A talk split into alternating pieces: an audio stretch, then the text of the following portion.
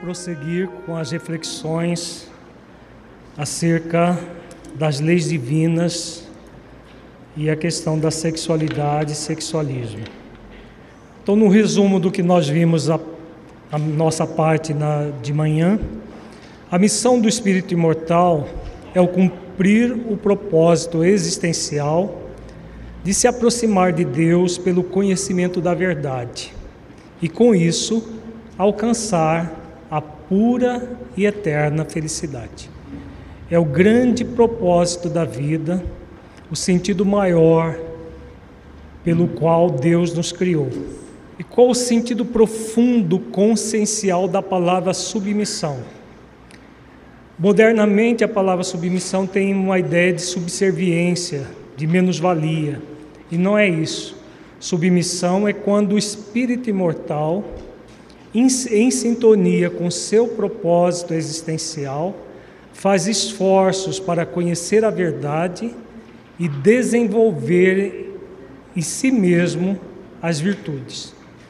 Entrega-se submisso às leis divinas, ou seja, submete-se ao dever consciencial de realizar a missão que traz íncita em si de chegar à perfeição relativa possível à criatura, aproximando-se gradualmente do Criador, perfeição absoluta, até poder dizer, como Jesus: Estou no Pai e o Pai em mim, adquirindo o direito de usufruir a pura e eterna felicidade da onipresença amorosa de Deus em si mesmo. Então, esse é o conceito básico de submissão. Uns aceitam submissos, outros murmuram, se revoltam. Então, a submissão, esse movimento do espírito, submeter-se à missão de ser feliz. Vejamos ó, ó, como é maravilhosa a proposta de Deus para nós. Nós temos uma missão de trabalhar pela nossa pura e eterna felicidade. Então não é uma missão qualquer, é uma missão que nos engrandece enquanto espíritos imortais e quanto mais nós nos submetemos a essa missão, mais felizes nós somos. Desde a felicidade relativa do aqui e agora até a felicidade plena do futuro. Agora vejamos o sentido profundo consciencial da palavra murmurar. Murmurar é o processo circunstancial de revolta insubmissa ao propósito existencial, que pode durar mais ou menos tempo e ter diferentes graus de manifestação, desde o vazio existencial, passando pelo abandono existencial, até o estágio do isolamento existencial a ponto de tentar perseguir Deus em si e principalmente nos outros, na vã tentativa de negar os mandamentos que Jesus nos ensinou. Então vejamos que o murmúrio é o processo de negar a missão. Agora vamos refletir o que leva o espírito a negar essa missão que ele traz íncita em si, que quanto mais ele trabalha para realizá-la, mais feliz ele se torna. O que leva o espírito, no nível mais profundo, a se negar essa missão? A ignorância todos têm, então não é ignorância. Né? Nós não fomos criados simples e ignorantes. Hum? A rebeldia está envolvida, mas é algo bem específico na rebeldia. A preguiça. Que tipo, Mateus? Preguiça moral como para submeter a missão requer, como nós vimos de manhã, o trabalho efetivo nessa direção, para que haja a evolução, é necessário o trabalho, o esforço, a dedicação. E como há necessário o esforço, a dedicação, o espírito que ainda está num processo de preguiça moral, que não deixa de ser um estado de rebeldia, mas de preguiça moral, ele se nega a esse trabalho. Então, quando ele se nega a esse trabalho, que é um trabalho imprescindível, importantíssimo na sua é, evolução, para a sua evolução, o que vai acontecer? Ele entra nesse vazio existencial. O vazio existencial que tem muito a ver com o sexualismo e o sensualismo. Quanto mais o espírito busca o movimento sensualista, mais vazio ele vai se encontrar. Só que esse vazio tem diferentes graus de profundidade. Chega um momento que o espírito não se sente apenas vazio, ele se sente abandonado existencialmente. O que leva ele a se sentir abandonado existencialmente? Se ele não está se submetendo à missão, o que vai acontecer? A missão é qual é? Evoluir é consequência. Conhecer a verdade é o meio. Qual é a missão? Hã? A pura e eterna felicidade é consequência. Cumprir as leis divinas é o meio. Se aproximar de Deus. Tudo mais é meio e consequência. Se aproximar de Deus. Quanto mais nós nos aproximamos de Deus, o que, que vai acontecer como consequência? Nós vimos de manhã. Felicidade é a virtude que conquista no final. Que tipo de sentimento nós desenvolvemos? Pertencimento ao universo. Quando nós nos negamos a submeter essa missão, o que, que vai ocorrer? Vazio é o primeiro sentimento que o espírito sente um vazio existencial, que as pessoas chamam de carência afetiva. Normalmente, esse vazio existencial se chama de carência afetiva. Como a pessoa está num processo de rebeldia frente à vida, como que ela tenta satisfazer essa carência? Vazio existencial. O tema que nós estamos trabalhando. Um dos recursos que as pessoas usam é exatamente o sexualismo se lança ao sexualismo e vai tentando preencher o vazio de uma forma sexualista. Vai dar certo? O que, que vai acontecendo com ela? Ela, em vez de se submeter à missão, de se aproximar de Deus, deliberadamente se afasta. Com o afastamento, o que, que vai acontecer? O vazio vai virar o quê? Hã? Abandono existencial. A pessoa se sente abandonada por Deus. Ela está abandonada? Não, porque Deus nunca abandona os seus, as suas criaturas. Deus nunca se afasta de nós. Mas como ela está no movimento, ela de afastamento, ela começa a se sentir abandonada. Ao se sentir abandonada, o que, que normalmente a pessoa faz? O que, que normalmente se faz quando a pessoa. Primeiro, ela tem um vazio, ela se lança a superar esse vazio de uma forma sexualista. Quando ela se sente abandonada, o que, que ela faz? Aumenta mais a busca de companhia. Só que a companhia sexualista ajuda? Quanto mais parceiros a pessoa buscar, o que, que vai acontecer com, o vazio? O vazio vai se ampliando. E ela quer mais parceiros, mais prática sexual, no movimento sexualista cada vez maior. Ela sente um abandono e busca de uma forma sexualista superar esse abandono, buscando múltiplos parceiros, múltiplas experiências, e vai aprofundando o processo. E aí, o que vai ocorrer cedo ou tarde? Hã? O isolamento. O que é o isolamento do ponto de vista sexista? Vejamos, o vazio ela tenta preencher com o prazer do sexo. Tenta preencher com o prazer do sexo. Não funciona. Ela vai se sentindo abandonada. Ao se sentir abandonada, ela busca mais parceiros para ter companhias, só que a companhia é sexual. E o isolamento? Como que ele surge? Pode ser pela repressão, mas é um subproduto dessas buscas, dessas procuras, melhor dizendo, porque ela está perdida em si mesma, que ela se lança. Quanto mais parceiros essa pessoa tiver, ela vai ampliar o abandono ou não? Vai ampliar o abandono. Ao ampliar o abandono, o que ela vai sentindo em relação aos parceiros? Uma proximidade deles? Hã? Vai havendo um distanciamento, mesmo quando ela está em companhia deles. Isso se chama isolamento existencial. A pessoa está com outro, mas ela está sozinha.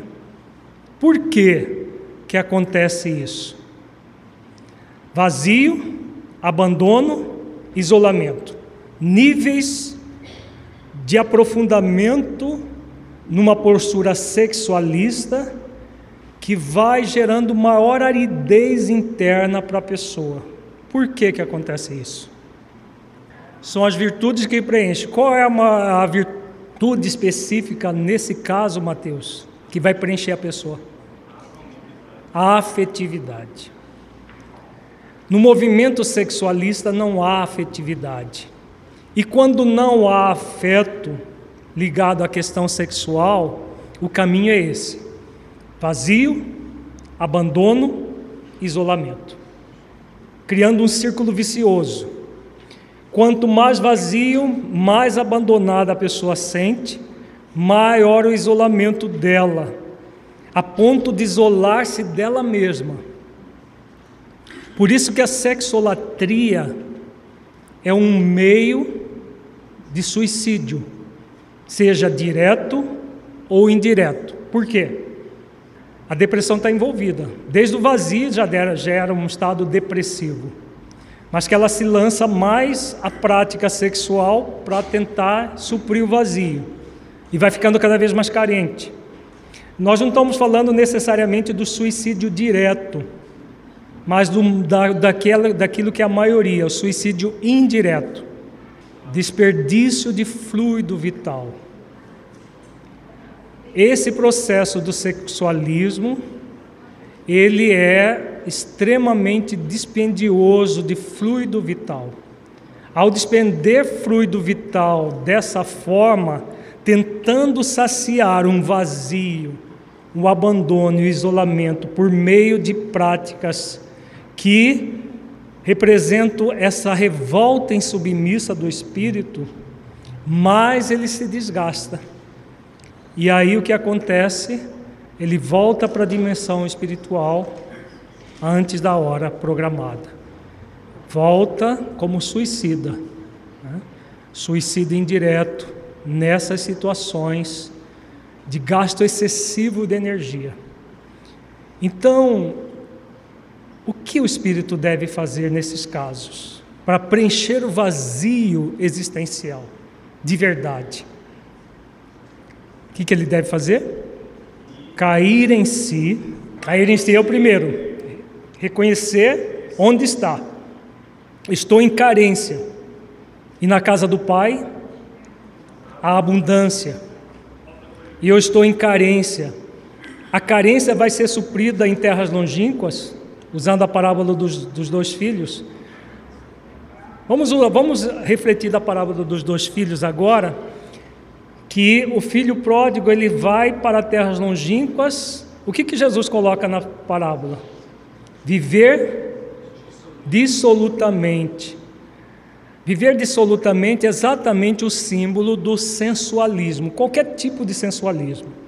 Desde o sensualismo do poder temporal, o sensualismo do sexo, o sensualismo das várias práticas que fazem que o espírito esteja não se submetendo à missão que tem, que traz íncita na própria consciência. E aí, depois de viver dissolutamente, o que, que vai acontecer? O que, que acontece com o filho pródigo? Ele entra em vazio existencial. Aquela fome que ele sente, que ninguém dava nada, o que significa?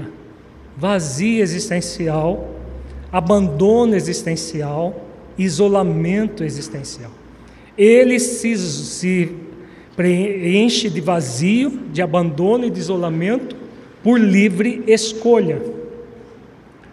Para que ele possa superar o primeiro passo, o Mateus já falou: cair em si. Ele cai em si, percebe o que está acontecendo, então ele idealiza voltar para a casa do pai. O Afro citou hoje de manhã: levantar-me-ei, irei ter com meu pai, e dir-lhe-ei: Pai, pequei contra o céu e perante ti. Já não sou digno de ser chamado teu filho, mas faze-me como um dos teus trabalhadores. Então vejamos, qual é o caminho para o espírito imortal se libertar do sexualismo? Primeiro passo, cair em si. Depois, ir ter com o Pai. Dizer ao Pai que pecou perante o céu e perante ti. Perante o céu e perante as leis, símbolo das leis da nossa consciência.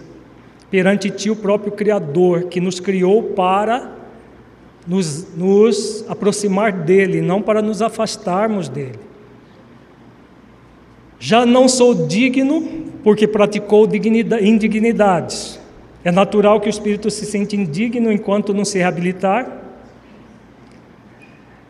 Já não sou digno de ser chamado teu filho, não de ser teu filho. Há uma diferença entre chamado e ser? Há muita diferença.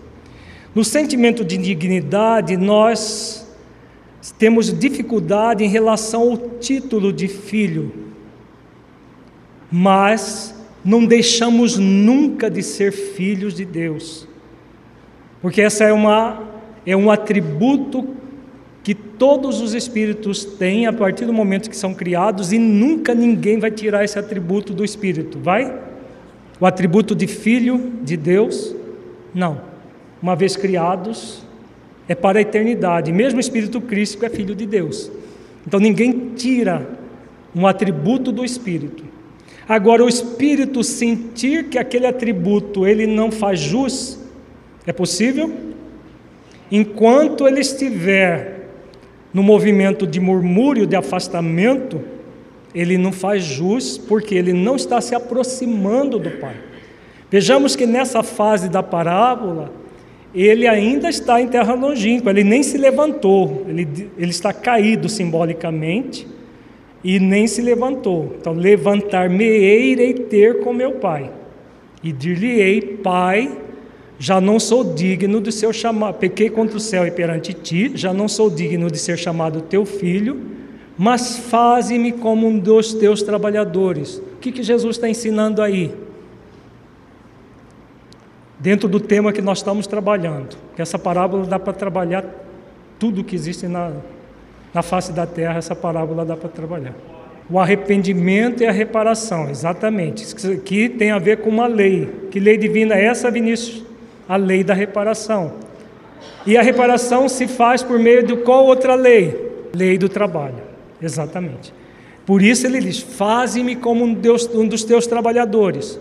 É trabalhar lá na fazenda do pai? Que trabalho que Jesus está propondo aí? Qual é o trabalho? Qual é o trabalho, pessoal?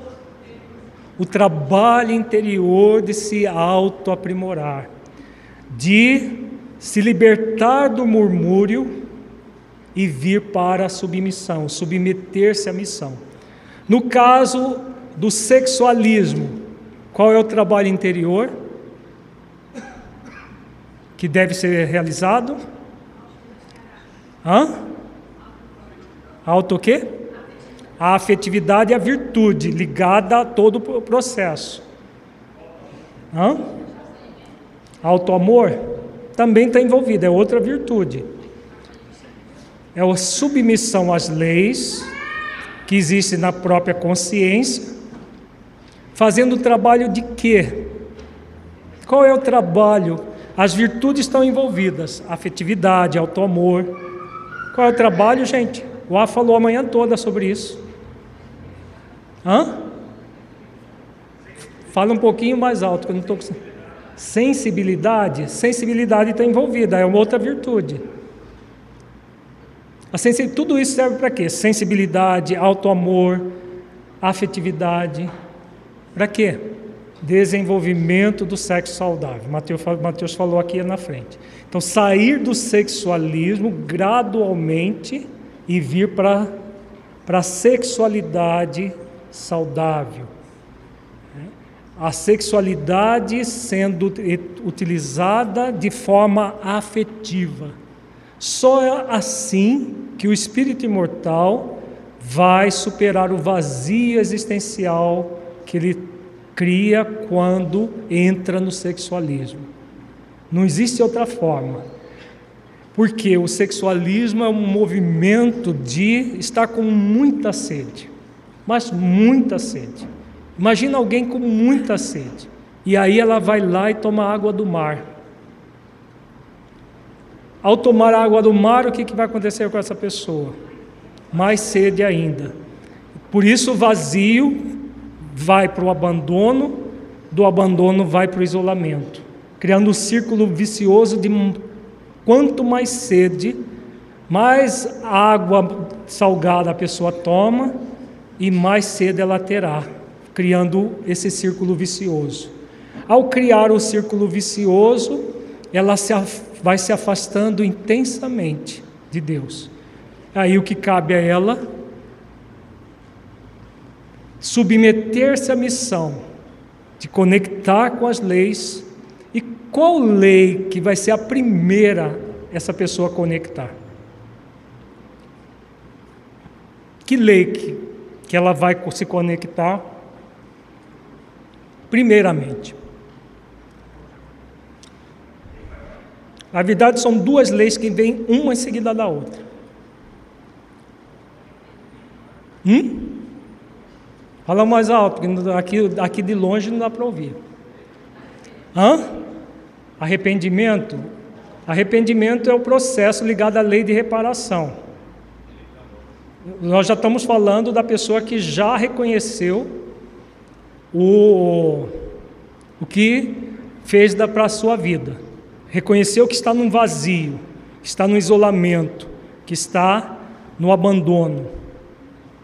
E aí?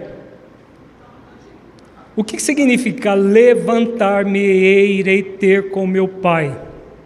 Que lei que Jesus está ensinando aí? Lei de responsabilidade e lei de liberdade. Porque ele tem a liberdade de permanecer caído? O espírito que está enveredando pelo sexualismo tem a liberdade de permanecer sexualista? Tem. Então, lei de liberdade no mesmo momento que a lei de responsabilidade. Eu fui livre para cair, agora sou livre para levantar. E para levantar é necessário que eu assuma a responsabilidade pelos meus atos assumiu a responsabilidade pelos atos, aí ele vai em direção ao Pai. Agora, que lei que ele vai no nível mais íntimo estar conectado? Amor, justiça e caridade. Por quê? É essa mesmo, mas por quê? É um profundo ato de alto amor, o espírito tomar consciência do que está fazendo com ele e, nesse processo de autoconsciência, ir ao encontro da solução dos problemas que ele criou. Então, é um ato de auto-amor, de auto-justiça e de auto-caridade. Caridade consigo mesmo, justiça consigo mesmo, amor consigo mesmo. Reconhece o problema e não fica lamentando, vai em busca da solução do problema. Faz sentido, gente? Então é exatamente isso. Aí as outras leis, lei do trabalho, lei do progresso, tudo isso estão associadas.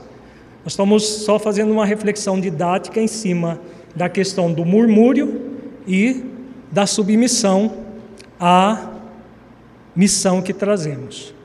e o processo do sexualismo como um grande impedimento, fator impeditivo de cumprir essa missão. Percebamos que na parábola Jesus não coloca o filho pródigo nem sentindo culpa nem vergonha do que fez, mas tomando a decisão de superar aquilo que ele fez. Exatamente isso. Porque esse é um movimento de vida. Se ele ficasse lamentando, porque nós falamos que quando ele se percebeu caído, ele teria a opção também de entrar nesse movimento. O que, que eu fiz na minha vida? Não devia ter feito isso. E ficar lá lamentando, com que cara que eu vou voltar para casa? Vergonha. E ficar nessa lamentação muito tempo. Por que Jesus não coloca isso na parábola? Ele poderia ter colocado? Poderia. Mas como Jesus é sábio, o que, que ele coloca? Ele colocou o problema, depois ele põe o que? A solução do problema. Quem é que costuma ampliar problemas? São espíritos superiores, espírito Cristo? Somos nós que de um problema a gente cria dois e vai criando problemas, ampliando problemas. Por isso que Jesus não coloca ele ampliando o problema, porque isso aí não é o mecanismo da vida, errar faz parte da vida, do aprendizado do espírito simples e ignorante. Ficar se lamentando por ter errado não faz parte da daquilo que Deus nos programou para realizar. É sempre aprender com o erro e buscar repará-lo. É simples assim. Lamentação, vergonha por ter errado, isso tudo são processos de elaboração que complica a nossa vida em vez de fazer aquilo que somos convidados a verdadeiramente realizar na vida. O espírito aciona com isso a lei de causa e efeito e com a insubmissão cria para si, si longos períodos de dor e sofrimento, até que venha humildar o orgulho, amansar a rebeldia e se submeter à missão após se cansar de sofrer e desejar libertar-se do jugo do sofrimento, para conquistar a pura e eterna felicidade. Não há espírito que vai ficar eternamente sexualista ou com problemas nessa área. São todos transitórios. Mas é o espírito, seja na condição de encarnado ou desencarnado, que vai tomar a decisão de libertar-se de uma vez por todas desses problemas não havendo a decisão e, e, a virtude da resolução, por isso que nós falamos de manhã, a energia que vem de Deus é convidativa. A energia que vem do Espírito deve ser resolutiva. Eu resolvo por submeter a missão e aí, nesse processo de entrega, a energia convidativa de Deus e a ação da energia resolutiva do espírito, o processo vai acontecer. Sempre no movimento de entrega e ação. Ação que se entrega, entrega que age. Me entrego a o convite que sempre esteve à minha disposição e resolvo por aceitar esse convite, que nunca vai ser passivo, sempre proativo eu resolvo, porque vai demandar de mim um trabalho muito sério na direção daquilo que eu quero. Essa negação de Deus e das leis divinas pode ser evidente ou mascarada. É evidente quando a revolta e a rebeldia do espírito se manifesta de forma bem clara e evidenciada. É mascarada quando o espírito se rebela de uma forma em que pode parecer uma submissão mas como há um foco no parecer e não no ser, o processo é falseado em si mesmo. Então vejamos, vamos pegar esse trecho aqui e também estudar à luz do tema que estamos trabalhando. Como que pode haver um movimento evidente e mascarado dentro dessa questão sexual? O sexualismo e o puritanismo. O puritanismo é exatamente o movimento sexualista reprimido, ou reprimido às claras, e dado vazão às ocultas. Muitas pessoas se movimentam nos dois. É o puritano, enquanto está na sociedade em geral. Parece puro, então está focado no parecer. Nós vamos ver isso amanhã, melhor amanhã, quando trabalharmos a visão teológica dessas questões sexuais. Então é o puritano que parece puro, as ocultas ele faz tudo aquilo que gostaria, que ele condena nos outros. É a bem postura do irmão mais velho da parábola. Ele ataca o irmão, mas lá no fundo ele gostaria de ter feito a mesma coisa que o irmão. Por isso que ele projeta no irmão todo o despeito que ele traz dentro de si. Ele pode ser exclusivamente puritano, que reprime violentamente as práticas sexuais. Mas aí o que, que acontece? A repressão não significa superação dos conflitos. Ele entra num profundo conflito. Pode usar meios espirituais para dar vazão ou não, dependendo da intensidade dessa repressão. Mas vai ficar um movimento do parecer e não do ser. Amanhã também nós vamos estudar um caso específico da pessoa que parece que está se submetendo à missão, mas não está. Parece que está resolvida do ponto de vista sexual, mas não está. Vamos ver um caso, nós vamos estudar casos amanhã, pela manhã, nessa visão da espiritual, espírita e teológica é, dogmática.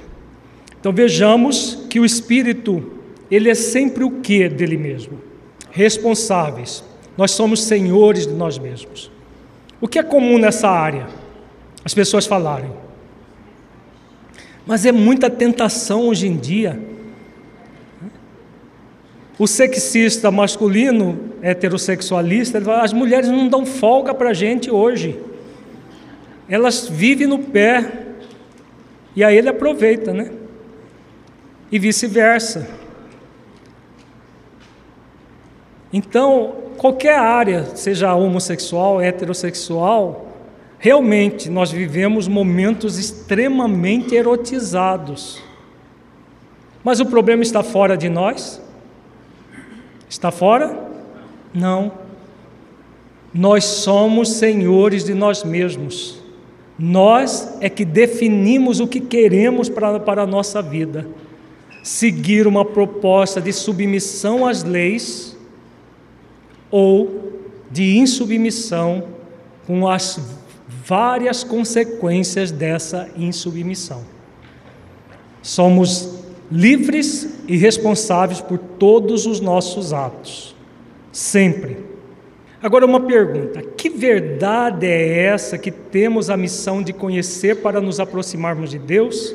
Já vimos isso, né? Essa verdade são as leis divinas que devemos amar e praticar a fim de desenvolvermos as virtudes. Já falamos bastante disso. Agora vamos voltar a refletir com o livro dos Espíritos. Já, já vimos a questão 600, é, 115 Agora vamos lá para a questão 614. O que se deve entender por lei natural? Já que o nosso grande compromisso consciencial, o grande propósito do espírito imortal, não o propósito da existência atual, tá? Para nós não confundir propósito da existência atual, propósito do espírito imortal. O propósito do espírito imortal é submeter às leis, praticando as virtudes. Vamos agora entender como funciona essas leis. Que se deve entender por lei natural? A lei natural é a lei de Deus, é a única verdadeira para a felicidade do homem. Indica-lhe o que deve fazer ou deixar de fazer, e ele só é infeliz quando dela se afasta. Vejamos que a resposta é muito clara e não dá margem há dúvida alguma. Não há outra forma de ser feliz a não ser cumprindo a lei de Deus. É a única verdadeira para a felicidade do homem. Qualquer movimento diferente disso vai nos gerar infelicidade, vai nos gerar uma sensação de não pertencer ao universo. E aí o que, que acontece com essa lei? Além de ser a única verdadeira para a felicidade do homem, ela indica o que nós devemos fazer ou deixar de fazer. Tudo nos é lícito, ensinou o apóstolo Paulo, mas nem tudo nos convém. Por quê? Há coisas que nós devemos fazer e há coisas que nós podemos fazer, mas nós não devemos fazer. O sexualismo é uma delas.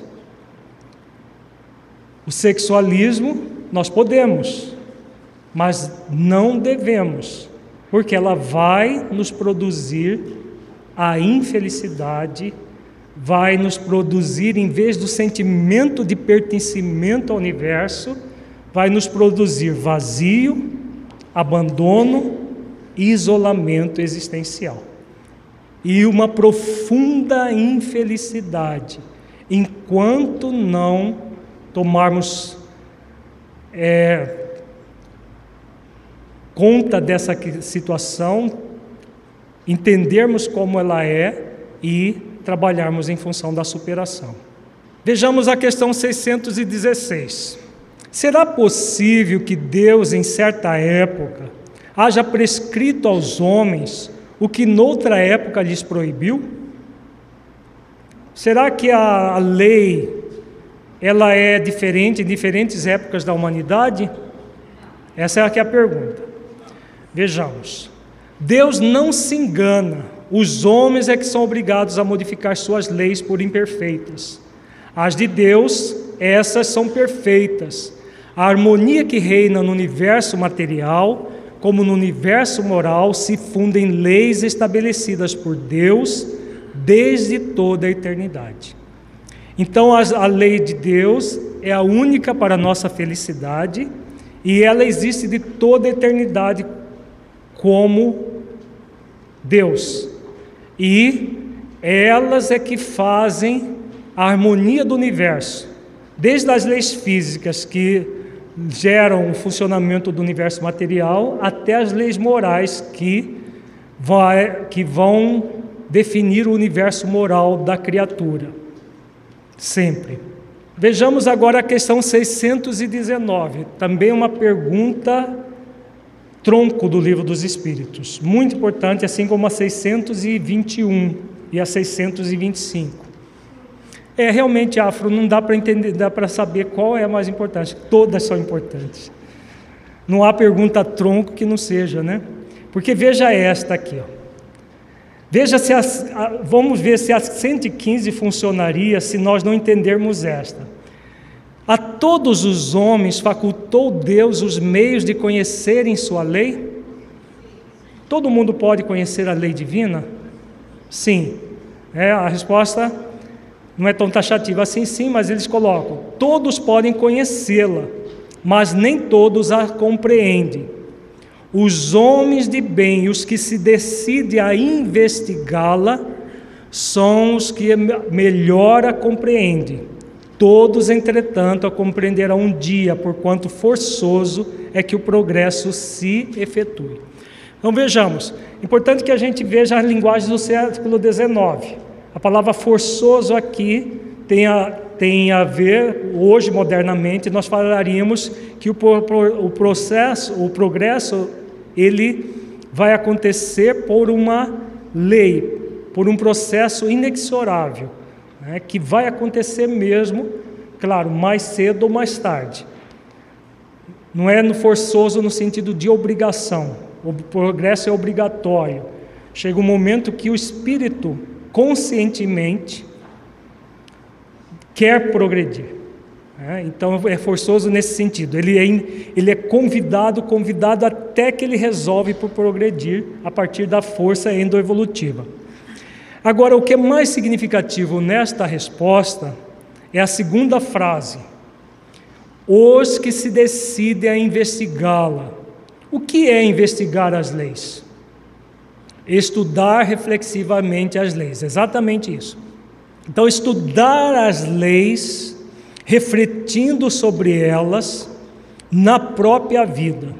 É o que nós estamos fazendo agora, a, trabalhando o tema sexualidade, sexualismo, à luz das leis. Refletir sobre elas nas várias situações da nossa vida. Como que funciona a lei de amor, justiça e caridade? Como funciona a lei do trabalho, a lei do progresso, a lei de liberdade, a lei de responsabilidade, a lei de causa e efeito? Como funcionam essas leis todas em conjunto? Quem tem participado do estudo reflexivo às terças-feiras, nós estamos estudando todas essas leis, como elas funcionam em nossas vidas, para que nós entendamos como funciona, porque a partir do momento que nós investigamos como funciona, o que, que vai acontecer? Está no texto. O que, que vai acontecer? Nós compreendemos as leis nós melhor as compreendemos. É possível nós cumprirmos algo que a gente nem compreende como funciona? Se a nossa missão é amar e cumprir essas leis, como que vai ser possível amá-las e cumpri-las? Não, eu amo porque Deus que fez. Não tem gente assim? Tudo que é de Deus é o bom. Essa fala simplista gera o ser responsável, o ser consciente, ou gera o parecer? Gera o parecer. As coisas não são simplistas assim. Tudo que é de Deus é bom. E aí eu sigo o que é de Deus. Faz até biquinho, né? Não é assim. Se você não compreender profundamente, você não tem como ser fiel àquilo. Eu não entendo nem direito, mas que é bom, é bom. Falaram, falaram lá no centro, que tem uma tarde de lei divina aí que é bom para a gente seguir. Não é assim. É refletir profundamente, investigar. Investigar é buscar as minúcias do funcionamento das leis. Porque nas minúcias do funcionamento nós compreendemos a hora que compreendemos, nós falamos: ah, é esse o caminho, é essa forma, é dessa forma que eu vou ser feliz, agindo assim, assim, assado. Eu entendo agora qual é o jeito que eu posso trabalhar no dia a dia. É assim que funciona. A, a, analisando assim, aí as coisas seguem e funcionam. Na questão 621, que a, a Jéssica acabou de citar, daqui a pouco a gente lê, vai, vai lê-la, o que acontece? A 621 diz que a, a, onde está escrita a lei de Deus, resposta na consciência. Se já as leis existem na nossa consciência, por que, que nós necessitamos investigá-la? E aí, gente, por quê? Porque elas existem de uma forma é, a gente usa a palavra latente, mas não entendamos latente como parado. Latente como uma semente, latente. Uma semente ela é viva, ela pulsa a vida dentro dela, ela não é parada. Ela está ali, mas ela pulsa a vida. Basta você colocar no lugar de terra fértil com água, daqui a pouco a semente está lá brotando viva. É exatamente assim que as leis estão em nós. E o que é a água e a terra para as leis na nossa consciência? Exatamente a investigação. Então elas são sementes de um grande pomar maravilhoso, com frutos deliciosos, que estão aqui em nós. Mas necessita da água e da terra, do trabalho de cultivar nessa água, com essa água, com essa terra, para que elas germinem e deem os frutos. É assim que funciona. E a terra e a água, repetindo, é exatamente a investigação das leis. Essa investigação para que nós possamos compreender como elas funcionam. E aí nós estaremos cultivando as leis, cultivando as leis que já existem em nós. E como que se cultiva as leis? Qual é o adubo que nós vamos utilizar para que elas brotem e formem um pomar delicioso? O desenvolvimento das virtudes, que é o processo da submissão, mas é o processo. O Espírito desenvolvendo as virtudes. Esse adubo vai se transformar em frutos? Vai? Quais são os frutos da lei? De colocar lei, as leis para germinar todas as virtudes e está faltando outros tipos de frutos. São as virtudes e os atributos divinos que nós vamos manifestando ao longo do tempo. Então, virtudes e atributos nós vamos manifestando. Quem já leu a obra A Presença Amorosa de Deus em Nossas Vidas, nós falamos sobre esse processo do desenvolvimento das virtudes e da manifestação dos atributos de Deus em nós. Então, esse é o processo todo em que nós vamos trabalhando com muito esforço, com muito trabalho, investigando as leis e cada vez mais felizes porque estar nesse caminho, nesse caminho evolutivo de cumprir as leis, desenvolvendo as virtudes, manifestando os atributos divinos. Vejamos a questão 620. Antes de unir ao corpo, a alma compreende melhor a lei de Deus do que depois de encarnada? E aí? O Coni falou hoje de manhã uma coisa interessante. Quando nós estamos no mundo espiritual, nós pensamos como espíritos, porque nós estamos na, na vida maior. Quando a gente vem para o corpo, nós pensamos como homens e mulheres que, pela lei do esquecimento, esquecem momentaneamente que são espíritos imortais do ponto de vista mais objetivo, mas subjetivamente está tudo lá, não tem como é, esquecer totalmente. O esquecimento são de ligado à memória, não à missão do espírito. Mas numa sociedade materialista fica bem ofuscado isso. Então, quando nós unimos ao corpo, a lei vai ficar mais difícil de, de entender ou mais trabalhoso? Mais trabalhoso, né? Agora, o que vai variar não é tanto a questão da encarnação. Vejamos. Compreende-a de acordo com o grau de perfeição que tem atingido e dela guarda a intuição quando unida ao corpo. Os maus instintos, porém, fazem ordinariamente que o homem a esqueça que os benfeitores estão chamando aqui de maus instintos? Então existe instinto bom e instinto mau? É muito importante, nós temos refletido muito isso no, na, no estudo reflexivo. Palavras no livro dos Espíritos com é, nuances, acepções diferentes. Se existe mau instinto, quem é que criou o instinto? Deus. Então Deus criou o mal. Esse é o sofisma que se pode chegar a essa afirmação aqui. Os maus instintos, porém, fazem ordinariamente que o homem a esqueça. É isso? Não. Eu acabei de criar um sofisma proposital. Se, se Deus criou o instinto, existe o mau instinto, então Deus criou o mal instinto. Os maus instintos, na acepção que está aqui, são as escolhas que o Espírito faz na direção da insubmissão às leis que nós acabamos de ver. Escolhas baseadas na lei de liberdade. Podemos fazer escolhas equivocadas? A questão do que não é o instinto que leva ao sexualismo nem ao sensualismo, porque senão seria divino. De origem divina o problema, não é de origem divina. É escolha nossa, humana. Então, os maus instintos, todo esse processo que nós estamos vendo do sensualismo, dessa prática puramente egóica, abafa o conhecimento das leis. A pessoa que está é, no, na franco-sexualismo, ela quer saber de lei divina? Se nós fôssemos aí num motel da vida desses e chamasse, ó, oh, não quer um, participar de um seminário ali? A gente paga para você ir lá.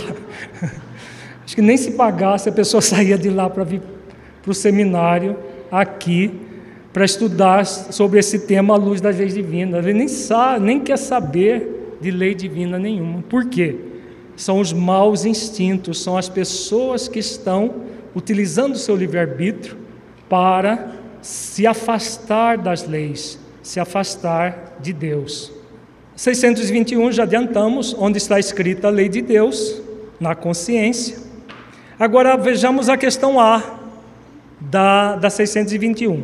Tem a ver com a, a pergunta da Jéssica. Visto que o homem traz em sua consciência a lei de Deus, que necessidade havia de, se, de lhe ser revelada, de lhe ser ela revelada? Ele a esquecera e desprezara. Quis então Deus lhe fosse lembrado. Por isso que Jesus veio e ensinou as leis o tempo todo. Os espíritos superiores hoje, revivendo o Evangelho de Jesus, na questão 627 do Livro dos Espíritos, fala disso. A missão dos espíritos superiores é exatamente refletir profundamente sobre as leis para nos ensinar como elas funcionam.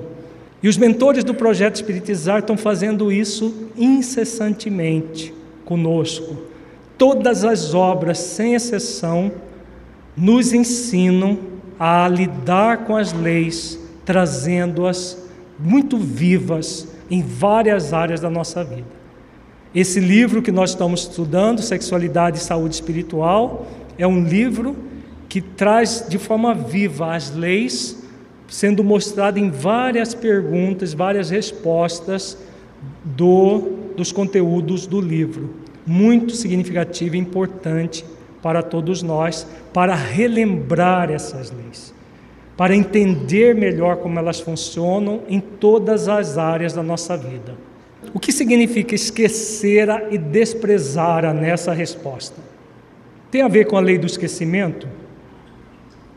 A lei do esquecimento é a lei que permite que o espírito reencarne esqueça momentaneamente os crimes praticados, as ações equivocadas praticadas no seu passado espiritual, para se restabelecer perante a sua própria consciência. É uma lei para proteger o espírito dele mesmo. Porque imaginemos lembrando de todos os crimes que nós cometemos nas várias experiências encarnatórias. Seria suportável a vida? Insuportável seria. Às vezes a gente comete um erro banal. Ontem, hoje, dependendo do nível de culpa que a pessoa carrega, de ansiedade e consciência, ela fica se condoendo. Às vezes um errinho banal. Agora imaginemos se nós eh, lembrássemos de todos os crimes de todas as existências. Nós enlouqueceríamos. Então a lei do esquecimento é para nos poupar, é para isso, por isso que nós esquecemos as coisas do passado. Porque se nós tivéssemos só coisas boas do passado, seria até bom lembrar. Mas nós é, temos muitas coisas graves a ser ressignificadas. Então não é a lei do esquecimento, é o que? É a negligência, exatamente. O espírito negligente em relação à missão faz questão de esquecer e desprezar. As leis estão nele, as leis o convidam a evoluir, crescer, mas ele está no movimento ou de negligência, tem um outro movimento que também leva a isso a exigência. Ele exige aquilo que não tem condição de oferecer. O que significa isso? Porque o desprezo tem a ver com parecer, parecer bom. Ele despreza o quê? Ele despreza a verdadeira movimento de conexão com as leis que, dão, que se dão na vertical da vida. Enquanto está aparecendo, o que está ocorrendo? Qual foi a atitude do irmão mais velho na, na parábola dos dois filhos quando o seu irmão volta para casa? Foi de regozijo e contentamento? Foi de desprezo. Ele desprezou que lei? Intensamente. Qual lei? Hã? A lei de misericórdia está envolvida. Ela é, é, porque a lei de misericórdia vem do Pai. Ele não aceitou realmente a lei de misericórdia do Pai. Mas qual lei que ele desprezou profundamente quando o seu irmão voltou? O irmão que estava perdido e se encontrou, segundo o Pai, que estava morto e reviveu. O que, que ele desprezou? Hã? A lei de amor, justiça e caridade. Ele agiu com profundo desamor, injustiça e descaridade com seu irmão. Então, isso tem muito a ver com a máscara, com o parecer, o desprezo, porque ele, ele se acha profundo naquilo, mas lá no fundo ele está desprezando. O puritanismo, o que, que ele despreza? O que, que o puritano despreza? Apesar que ele acha que é o, assim, a suma é, apresentação dessa virtude. Mas ele despreza uma virtude muito significativa. Que virtude é essa? A pureza, exatamente. Porque enquanto ele está sendo puritano, agindo como puritano, o que, que, ele, está, o que, que ele está fazendo com a lei de progresso do trabalho? Desprezando as leis. Então podemos aventar que o desprezo e a, a, a, o desprezo e o esquecimento, negligência e exigência, são duas faces do mesmo processo? É, Mateus? Exatamente. São duas faces do mesmo processo. Porque todo exigente, no fundo, ele está agindo com negligência. E todo negligente, muitas vezes, parte para a exigência.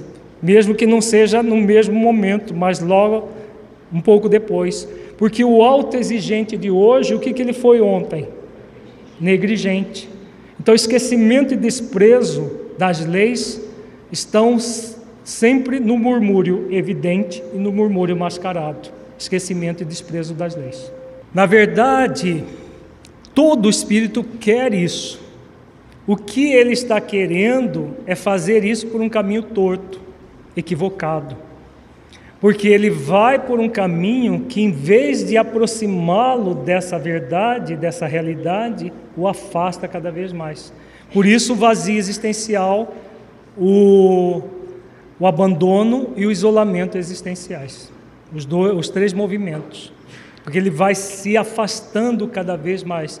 Mas lá no fundo, no nível da intenção positiva, como disse o Afro hoje de manhã, o que está acontecendo? Ele quer, só que ele quer por uma via que nunca vai levá-lo aonde ele quer. Agora nós vamos aprofundar um pouco mais a respeito da sexualidade, do sexualismo à luz das leis divinas. Vamos começar por um versículo do Evangelho de Jesus: Conhecereis a verdade, e a verdade vos libertará. João, capítulo 8, versículo 32. Esse versículo essa orientação de Jesus é de profunda significação para todos nós. Em se tratando de sexualidade e sexualismo,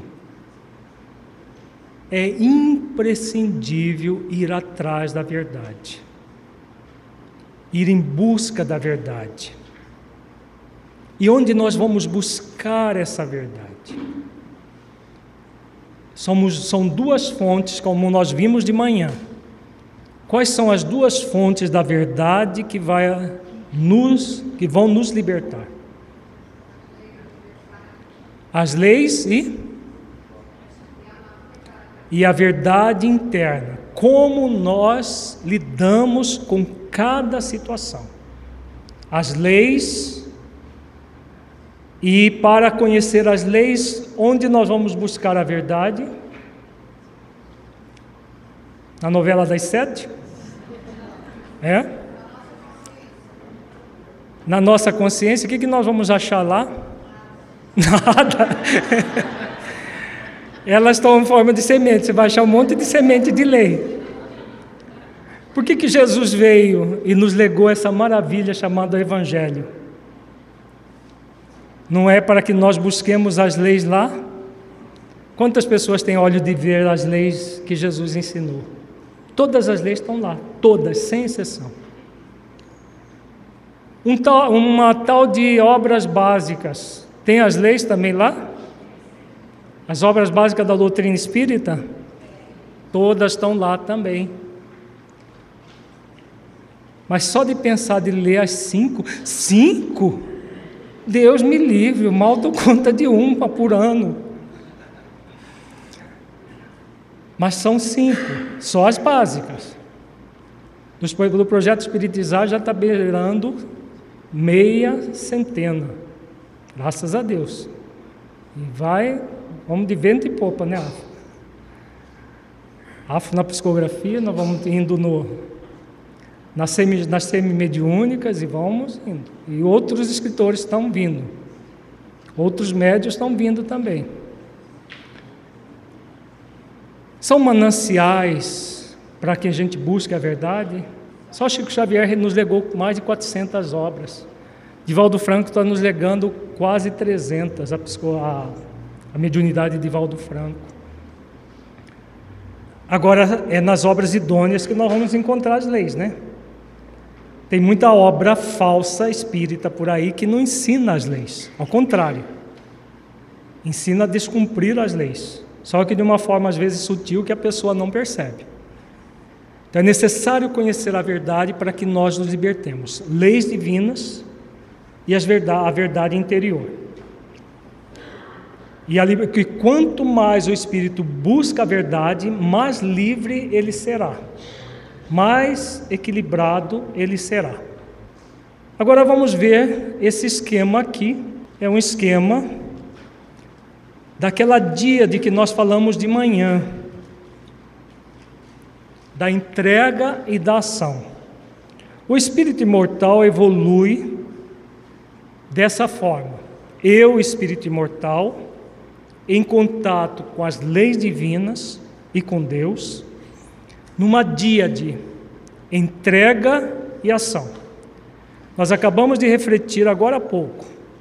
A entrega tem a ver com o quê?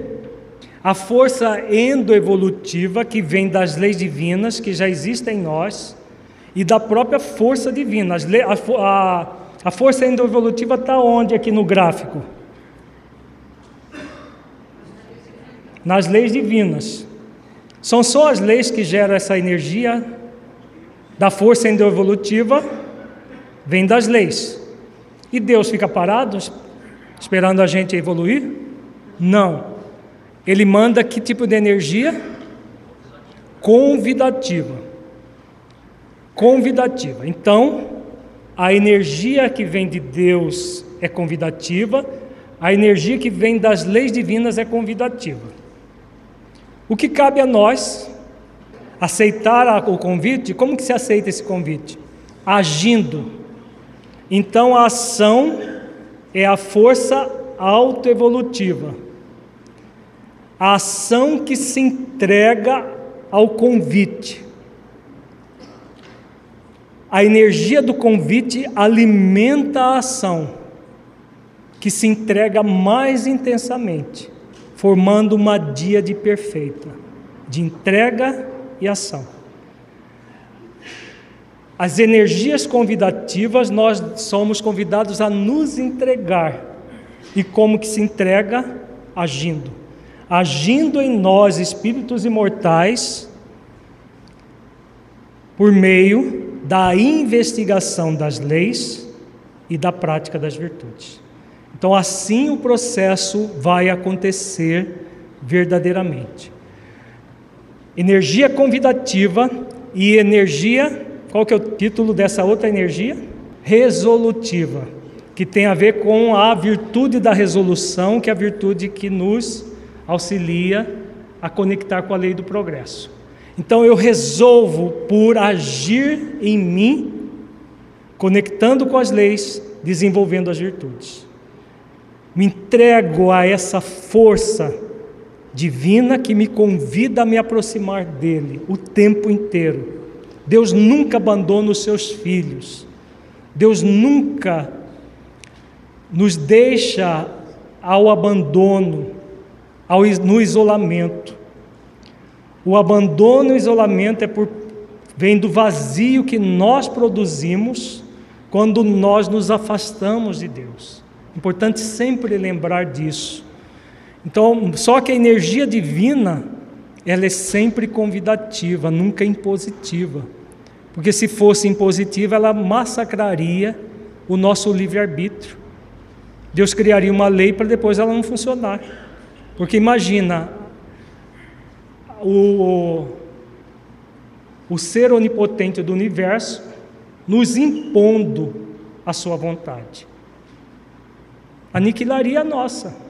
Se Ele é todo poderoso, Ele nos impusesse a sua vontade, aniquilaria a nossa vontade. Então, como Deus age? Convidando para que nós manifestemos a nossa vontade. A vontade é que sejamos felizes, mas cada pessoa vai ser feliz no seu tempo para ser feliz, no seu momento, no, com seu esforço, com a sua dedicação. E aí a gente entende bem esse, esse gráfico que temos em várias obras do projeto Espiritizar, esse gráfico. O eu, espírito imortal, se entregando aos convites divinos, à energia convidativa que vem de Deus e das leis, da força endoevolutiva que existe dentro de nós, ele se entregando a esse processo, resolvendo numa energia resoluta em direção daquilo que queremos. Dentro da, da, da visão de Jung, que ele falou de manhã, ânimos e ânima. Ânima é a entrega, ânimos, a ação. Existem as duas forças dentro de nós, ânimos e ânima. As duas formam uma díade perfeita de entrega e ação. Então, aquele a, a, a, o espírito tomar a decisão de se entregar, ele movimenta a energia ânima em si mesmo. E ele tomar a decisão de realmente agir de forma resoluta em si mesmo, ele vai mobilizar a energia ânimos dentro de si. Nós vamos fazer um exercício de como funciona a lei maior. Aproveitando o exercício da lei maior, nós vamos abordar o tema sexualidade, sexualismo e leis divinas. Então, a lei maior é uma lei em três dimensões: amor, justiça e caridade. Três dimensões dessa lei. Para efeito de reflexão, do que trata a dimensão amor da lei? Trata qual o princípio evangélico que resume a dimensão amor da lei maior. É um princípio evangélico muito profundo, muito importante, ensinado por Jesus a todos. Hum? Amar a Deus só amar a Deus e a próxima como a ti mesmo, só amar a Deus de todo o coração, de toda a alma e de todo entendimento, e ao próximo como a si mesmo. É esse princípio. Agora vamos refletir o que Jesus quis dizer com amar a Deus de todo o coração, de toda a alma e de todo entendimento. Vejamos, vamos analisar do ponto de vista do espírito imortal em nossas condições. No livro dos Espíritos, numa das primeiras questões, no capítulo 1 do livro dos Espíritos, os benfeitores dizem que nós não temos como compreender Deus no nível evolutivo que estamos. E que nós só o compreenderemos no futuro, quando formos espíritos já libertos de todas as imperfeições. Significa espírito puro. E aí, nós acabamos de ver na questão 629, que para que nós possamos amar as leis, é preciso que nós investiguemos para compreendê-las. Se as leis precisar isso, Deus não é mais complexo e mais é, absoluto que as próprias leis, já que Ele que criou as leis? Faz sentido ou não? Agora, como que nós podemos amar um ser que nós só vamos compreender lá no nosso futuro? Jesus ensinou então alguma coisa que não é possível que nós pratiquemos? Não. Espírito crístico não erra.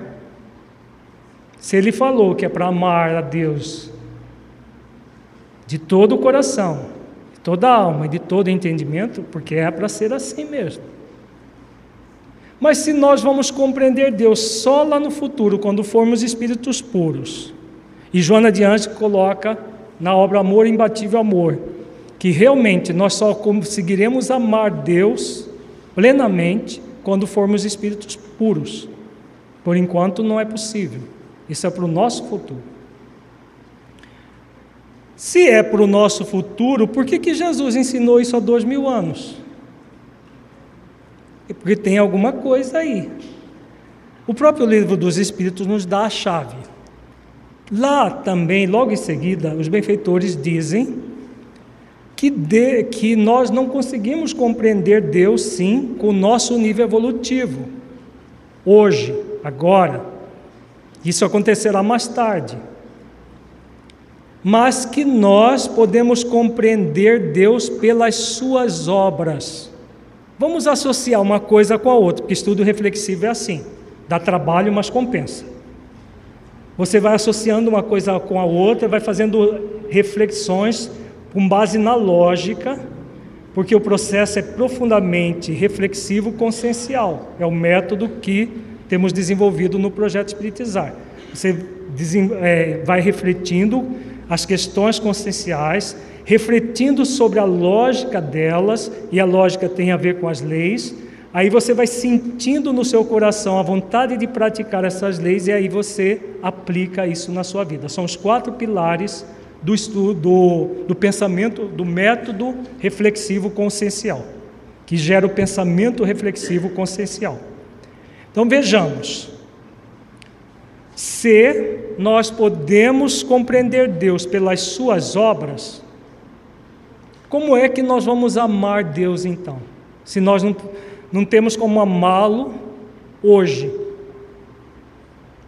E Jesus pediu para. Não é nenhum amor qualquer, é um amor de todo o coração, de toda a alma e de todo o entendimento. É simples esse amor? De forma nenhuma, né? Não é simples. E aí, como que nós vamos poder amar? Nós vamos amar a Deus exatamente pela maior obra de Deus. Qual é a maior obra de Deus? Nós mesmos? Uh -uh. Não é. As leis. Por que, que são as leis e não nós? Porque as leis existem de toda a eternidade como Deus, nós, nós não vimos agora há pouco isso. Foi Deus que, que criou as leis para funcionar o universo material e o universo moral. Vimos agora mesmo a questão que aborda isso. Então, se as leis existem para que o universo funcione, qual é a maior obra de Deus? As leis, por dedução lógica. Faz sentido? São as leis. Então, podemos dizer que no nível evolutivo que nós estamos, amar a Deus significa amar as leis que existem em nossas consciências? É isso? Por dedução lógica? É exatamente isso. Agora, como que nós vamos amar as leis? Jesus já deu a dica, como que nós vamos amar as, as leis? Vamos começar lá por o último processo, na ordem, não sei, porque Jesus não anotou nada, quem anotou foram os discípulos depois, não é? Pode ser que ele tenha dito de todo entendimento, de todo o coração e de toda a alma, nessa ordem. Na hora de escrever, o, o evangelista escreveu diferente. Por quê? Tudo começa onde? Começa lá na, de toda a alma ou no, no entendimento primeiro? Começa no entendimento. Então, como é amar a Deus de todo entendimento? O que significa isso? Hã? Conhecer, saber o quê? As leis. O que, que diz a questão 619, que nós estudamos agora há pouco? Qual é, que é o compromisso do Espírito? Investigar as leis. Investigando as leis, nós vamos amá-la de todo entendimento, entender como elas funcionam. Dá para ver a perfeita lógica do livro dos Espíritos em sintonia com as orientações de Jesus ou não? Exatamente isso, olha como é maravilhoso o processo. Porque é uma lógica de uma obra escrita 19 séculos depois, com todos os princípios dentro do Evangelho. Então, quando os benfeitores falam da investigação das leis, eles estão falando do amor a Deus de todo entendimento, lá do princípio evangélico. Porque você não tem como entender algo que você não investigou, que você não pesquisou, que você não viu como funciona. Vejamos o que nós estamos fazendo aqui agora. Investigando. Que lei? A lei maior. Se nós entendermos essa lei, todas as demais vai ser facilitado profundamente o entendimento. Porque todas as outras estão ligadas a essa. Se nós não entendermos essa, nós não entenderemos nenhuma das outras. Que as outras nada mais são do que um delineamento desta aqui. Quando nós amamos com todo entendimento, entendemos como funciona, entendemos o mecanismo e que aquela lei é para que nós sejamos felizes. O que, que vai acontecer em nossos corações? Hum? O sentir? Sim, o sentir o quê? O que, que nós vamos sentir? Hã? As leis. Como que a gente sente as leis? Eu começo a mandar beijinho para as leis. Oh, que lei maravilhosa! Linda e maravilhosa! Eu te amo. É fazer declarações assim? Para as leis? Que lei linda! É assim? Como que é? Como que é amar de todo o coração. Olha como que, que coisa linda. Amar de todo o coração a, a Deus, que é a sua principal obra, as leis dentro de nós. O que, que significa isso? Trazer as leis para dentro dos nossos corações. Para quê?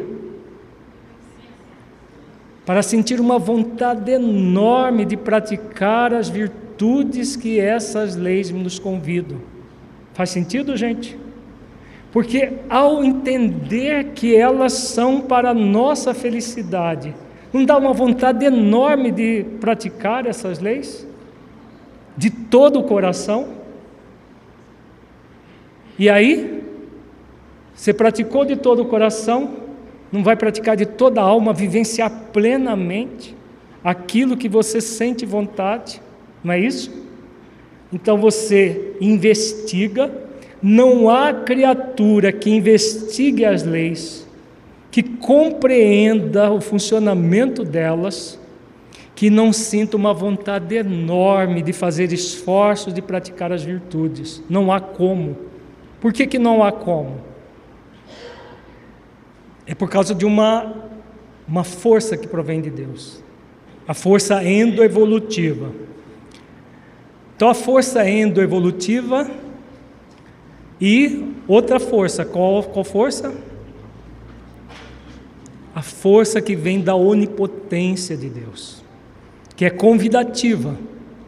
Mas quando o espírito entende que aquilo vai trazer a felicidade para ele, o que, que ele faz? Ele sente uma vontade enorme, aí ele aciona a força autoevolutiva.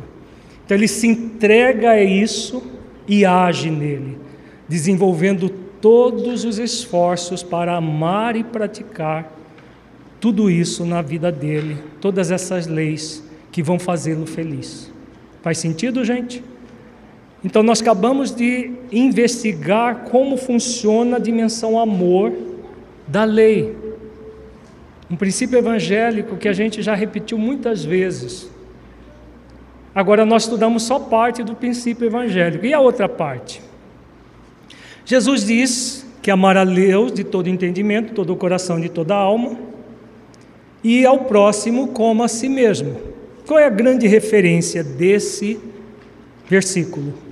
Deus, o próximo ou si mesmo? Qual é a grande referência? O si mesmo. Amor a si mesmo significa auto-amor. Já falamos bastante de auto-amor desde manhã cedo, que é a virtude juntamente com a autoafetividade a que vai transmutar definitivamente o sensualismo em nós. E o sexualismo, consequentemente. Se o auto-amor é a mesma coisa que amar a Deus de todo entendimento, de todo coração e de toda alma, o que significa auto-amar-se no nível mais profundo? Hã? O que significa? Por dedução lógica também. Hã?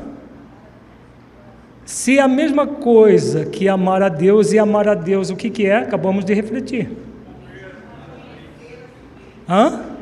O que, que é amar a Deus?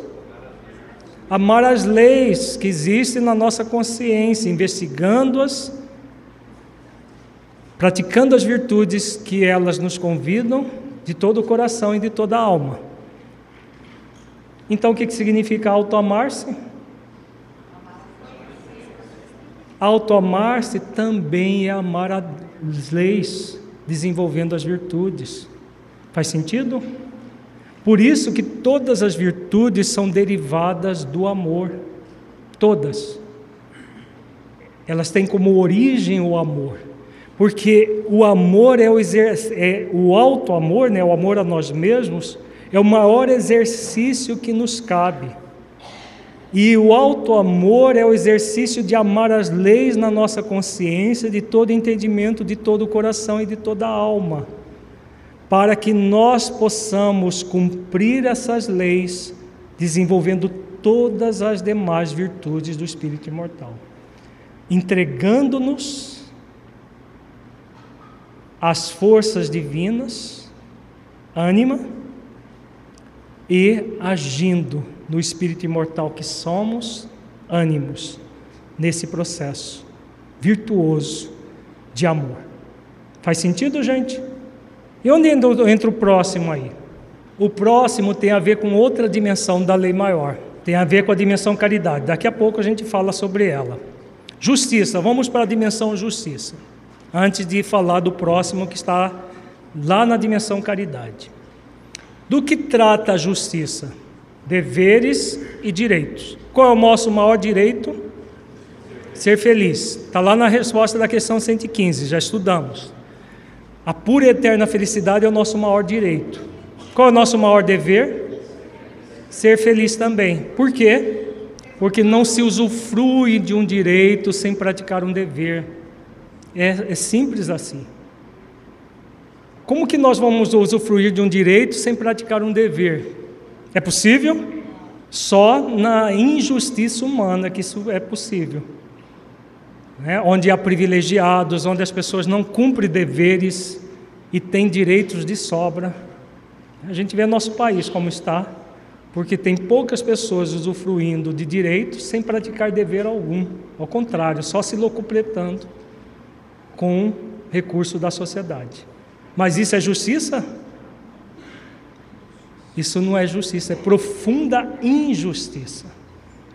Para que nós pratiquemos a justiça, primeira coisa é praticar o dever.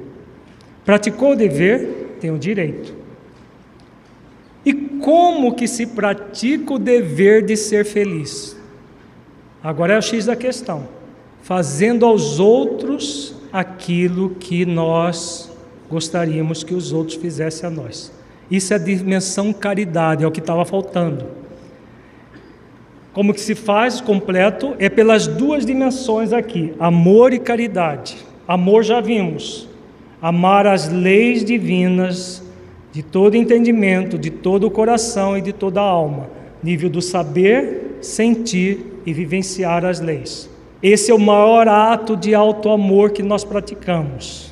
E como que nós amamos o próximo? Fazendo aos outros aquilo que gostaríamos que o outro fizesse a nós. Ou nunca fazendo aos outros aquilo que nós não gostaríamos que o outro fizesse a nós. É assim que nós amamos o próximo na prática. Agindo com amor e caridade, nós estamos praticando o dever de justiça. Esse dever de justiça vai nos proporcionar o quê? O direito de usufruir da felicidade. Faz sentido, gente? Quanto mais nós praticamos ações de amor e de caridade, mas nós somos felizes. Agora vamos trazer isso para a questão sexual. Vejamos. Quando o espírito envereda por um processo sexualista, esse processo com ele é amoroso, é justo, é caridoso com ele, com o seu próximo é amoroso, é justo, é caridoso com o próximo? Não. Tem como ser feliz dessa forma? Tem como sentir pertencendo ao universo? Deu para entender a teoria lá de manhã? Por que, que o espírito busca, por uma via torta, pertencer ao universo? Ele quer ser feliz, ele quer ter prazer, o prazer do pertencimento, só que ele busca de uma forma injusta, desamorosa e descaridosa, com ele e com seu próximo, no processo sexualista. Na sexualidade responsável, equilibrada, monogâmica, respeitosa, como que funciona essa sexualidade dessa forma? Qual é o princípio que norteia a sexualidade assim? Da própria lei de amor a pessoa age com amor e afetividade consigo mesmo e amor e afetividade com o seu próximo, o seu parceiro sexual. Ela age com caridade consigo mesma e com seu próximo, o seu parceiro sexual. Ela age com justiça consigo mesmo e com seu próximo. Ela vai se sentir pertencendo ao universo, agindo assim, a atividade sexual será prazerosa, ela vai sentir vazio existencial por uma atividade sexual assim, ela vai se sentir abandonada, ela vai se sentir isolada, também não. Nem vazio, nem abandono, nem isolamento.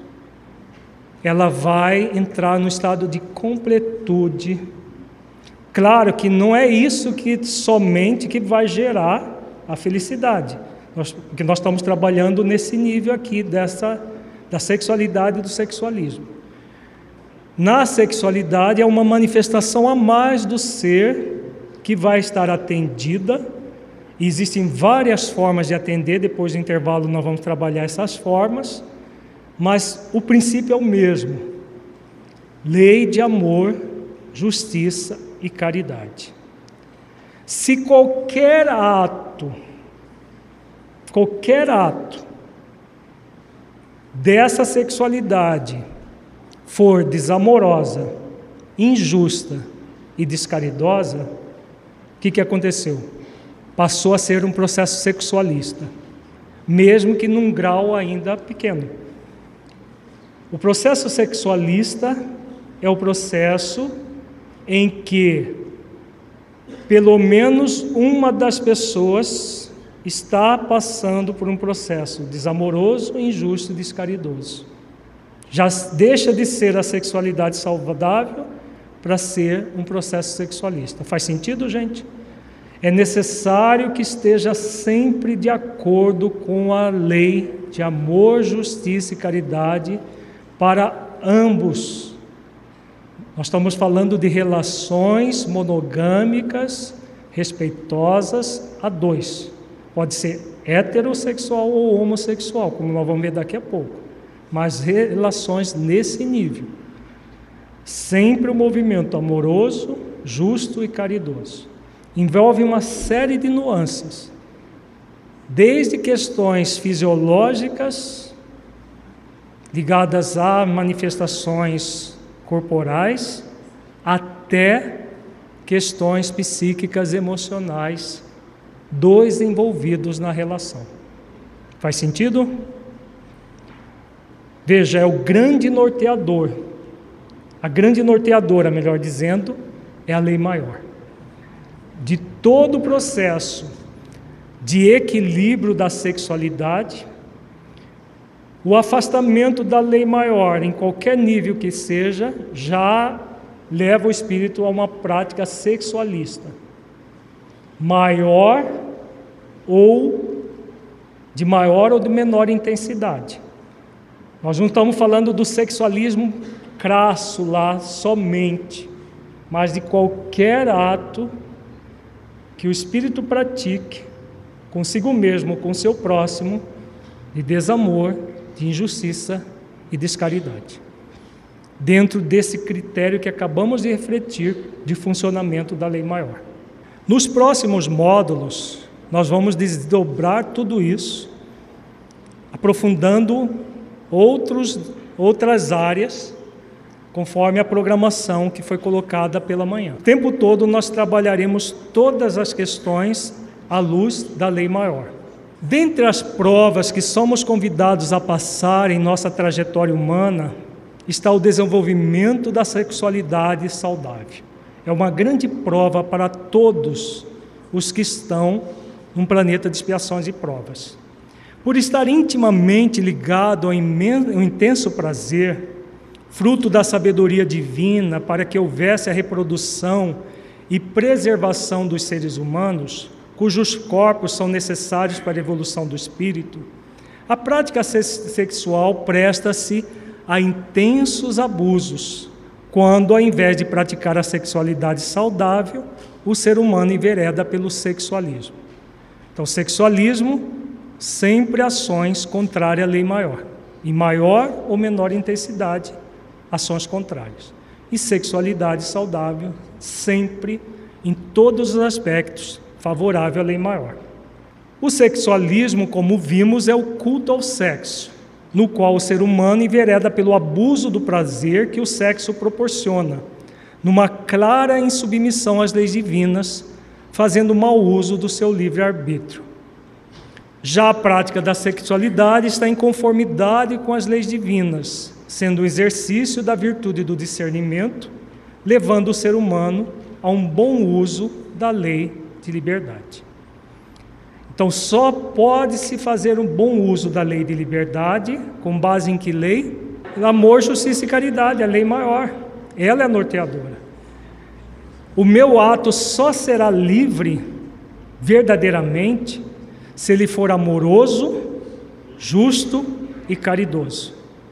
Porque se ele for desamoroso, injusto e descaridoso, seja comigo ou com meu próximo, ele não é livre totalmente. Por quê? Porque ele me torna responsável por todas as consequências do meu ato. E as consequências vão ser sempre dolorosas. E a dor, e mais ainda o sofrimento, aprisiona o espírito. Nós vamos ver daqui a pouco o caso que o Afro vai estudar minuciosamente mostrando de forma bem prática, fazendo a ponte com todas essas leis que estudamos, todas essas questões, de como isso acontece na prática sexualista.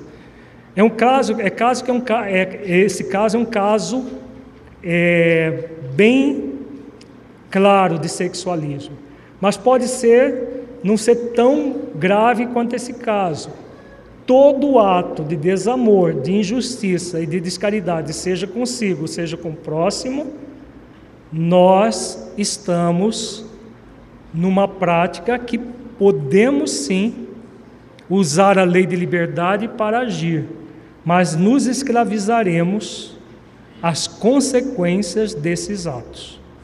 É muito séria essa questão. Deve ser refletida com muita profundidade. E só lá no âmago do espírito imortal é que ele pode realmente chegar às conclusões se elas são verdadeiramente amorosas, justas e caridosas, ou ele pensa que é, porque nós somos temos três parâmetros. Às vezes a gente pensa que é, está no processo do parecer, outras vezes nós estamos no franco desrespeito. E, mas o convite é para o respeito à lei maior, utilizado o livre-arbítrio dessa forma.